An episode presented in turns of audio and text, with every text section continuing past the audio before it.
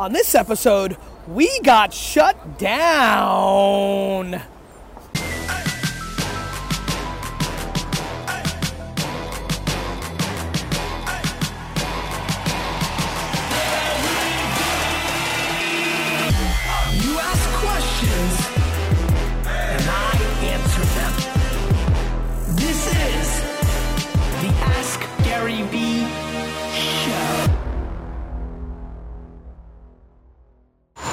Go into selfie mode until she gets here. Um, what up, Animal? What up, Tucker? Good to see Tom. Looks like, oh, there's India. Let's see. Let's track India. Let's track India's walk to doing the show. There she is in the mix in New York City. There she is. Here she comes. There she is. Hi, India. You're on Facebook Live. All right. How you doing? Good. You ready to go? Yeah. This is Rockefeller Center, right? this is actually really cool. So. Cool. Ready? Uh, yes. Do you want to do anything kind of like cool or? No. Wow, nice shoes. Very white. 169? 169. Hey everybody, this is Gary Vay, Nerd Chuck, and this is episode 169 of the Ask GaryVee Show. This really works out nicely. We are at Rockefeller Center. It's pretty, D-Rock. Did you show the skating ring? It's, it's really nice. It's really nice. And uh, feels very festive this time of year. Good to be here. A beautiful Friday morning in New York. Uh, I don't know, I can't debate global warming uh, because I'm just not educated uh, in any shape or form on the issue, but man, it's nice to be nice and warm in December and not wear a coat. Uh, and I'm excited, huge Jets Giants game. I actually decided in the shower this morning that I don't want to predict it. I really don't. I just don't have that feel anymore. I'm sorry, I know so many people want the prediction. I will make one prediction. Odell Beckham may literally break all time NFL records. No Revis, no Marcus Williams. We're on our third corner. It's going to get ugly out there. I see the Giants putting up a lot of passing yards. I'm very concerned, India. Very concerned. Get in here. Are you scared? You're worried? That, do you feel like a cop's going to arrest you? Or? I don't want to mess up D-Rock's shot. You know? Oh, D-Rock shot. Got it. All right. It's good to see you, India. Good to see you too. All right, let's do this. Okay. Helena asks, any advice for people working 7 p.m. to 2 a.m. doing what they love, but aren't sure how to monetize it, such as a blog? Helena? Yeah. You know, Helena, I think, um, I, you know, I think it's dangerous not to have a concept of how you're going to monetize uh, if you want money as a KPI. Meaning, I need everybody to understand there's a difference between strategy and patience. You need to be patient to execute your strategy, but you need a strategy.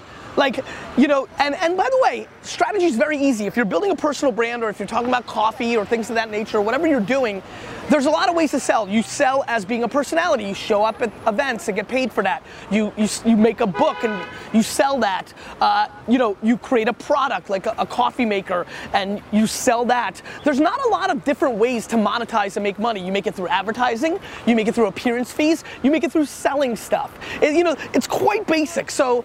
I've saved you time on your strategy. That's how you're gonna monetize. You're either gonna you're gonna siphon the leverage into a product, a service, or your time. That's it.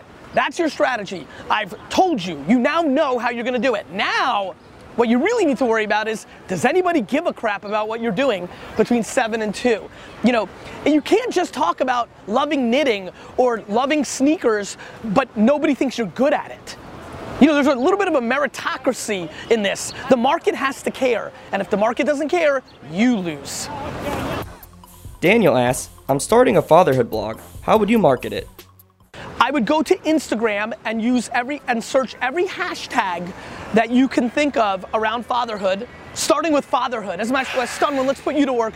Can you quickly check how many people have used the fatherhood uh, hashtag on Instagram? I would go to Twitter search and I would go to Instagram search and I would search the fatherhood uh, hashtag. I would then look at the content and I would engage with it. Uh, I would do that under the name of your blog, not as Rick Uh, 464,000 books. 464,000. So there's 464,000 pieces of content on Instagram that you can engage with in a jab way. Under an account you create for the fatherhood blog, you go look at the piece of content, you look at what the dad or the mom of the dad and the kid wrote, and you engage with it. Like, that's cute. I'm like, I would go look at one, I'd see a, a dad holding a Patriots, a little Patriot baby, because it's a Patriot bid, and I would jump in and be like, boo Patriots, you suck, but cute kid. You know, like, be real, jab, don't be like, come to my blog, it's really good. You wanna learn more about fatherhood, come to my, no, that's spam. Engage in the community, work 15 hours a day, grind, grind, grind, grind, grind. That is the easiest and hardest way to do it. The other thing you could do is go and map the 25 to 50 important fatherhood uh, blogs and platforms and ask to guest blog and then you're siphoning that audience. Now you have to write a good blog because nobody will come over if you stink. Um, and that would be another thing. I'd also scrap up a couple bucks. I would spend 20 to 50 dollars a week instead of buying a, a shake or taking an Uber or going to see Star Wars. You know, take that 20 and 50 bucks and buy Facebook ads against dads that show interest about being a dad. Uh, there's a million things you can do. India. I'm a little angry. I'm excited. That was fun. That was very, that was very like, I've been talking about Crush It since 2009. Let's get our shit together, people. That's what that was. Right from Eric. Eric. Eric wants to know what makes a company more investable? Millions of active users consuming free content or millions in actual profit? Uh, millions in actual profit. Next question. All right. I haven't done an answer where I didn't expand on it in a long time. I've. I've picked this moment to do that. From Carter. Carter asks, how do you prepare for a big meeting or anything where you're required to have a strong performance? Carter, I prepare for a big meeting uh, by living my life, meaning I am always prepared for a big meeting. Thus, I never prepare for a big meeting. Meaning, when you're when you're great at something or very good at something, you don't need any prep time because you're always prepping. Right? And so that's the punchline of me in a professional meeting standpoint. Like the years of experience, the bravado, the results, the cadence, the, the natural skills, uh, the, the two things that matter, practice and natural talent have been there, so I don't prepare for a big meeting. It's not like I get pumped up. I don't put in like Lil Wayne and be like, all right, we're gonna go get it. Like, there's none of that. There's no like looking in the mirror and be like, okay, we're gonna win this pitch. There's none of that bullshit. I put in the work every day, 365, to, to be ready for that. And I think anybody that's very good at something is always doing that. You know, you don't just wake up and decide you're gonna be good at something. You're always preparing. Um, you know, it's like, it's like if you're if you're if you're preparing in a tactic way, you're unprepared. Yeah. Wow. That was you like that, right? That was some deep ass shit, right? good, yeah. Yeah, I mean like like like how am I gonna prepare to cook a great meal for these homies right now? The answer is I'm not. There's no reading a blog post or watching a YouTube video or calling a chef friend. Like I'm gonna it up. I haven't done anything for 40 years that preps me to cook a good meal to you. That was some high level shit. So what's high level shit? Boy, I have so much more energy when there's other human beings around. Yeah. like literally, I'm like feeling, I'm like, like feeling, like this dude right here, this big man, is giving me energy. Samantha, do you have headphones? Samantha, oh, I gotta listen, right? I have headphones. Or do you want to just listen? No, no, I got headphones. Bam, Nice. right in your face, India.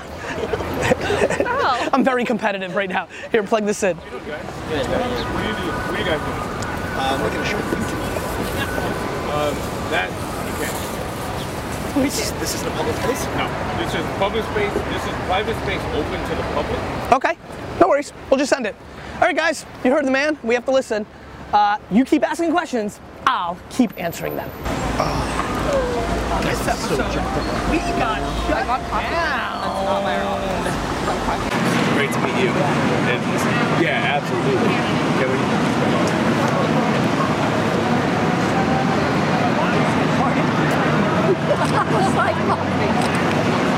Thank you so much. Keep, keep doing what you do, man. Thank you. Happy holidays. Merry Christmas. Take care. Yep, that happened. I'm surprised when people don't do that. It's like a lot of people are in. Someone was like, "Oh, I had a meeting right by um, Time Warner, and I like saw you there," and I was like, oh, "I guess people are like around." It was you just know? now. People don't want to bother sometimes, like, you know. Oh yeah, no, I can't. I can't imagine going up to a famous person like that. Oh, when I see jet players, I get so pumped, but I never want to bother them. Did he just tell you to stop doing that? Yes, D-Rock.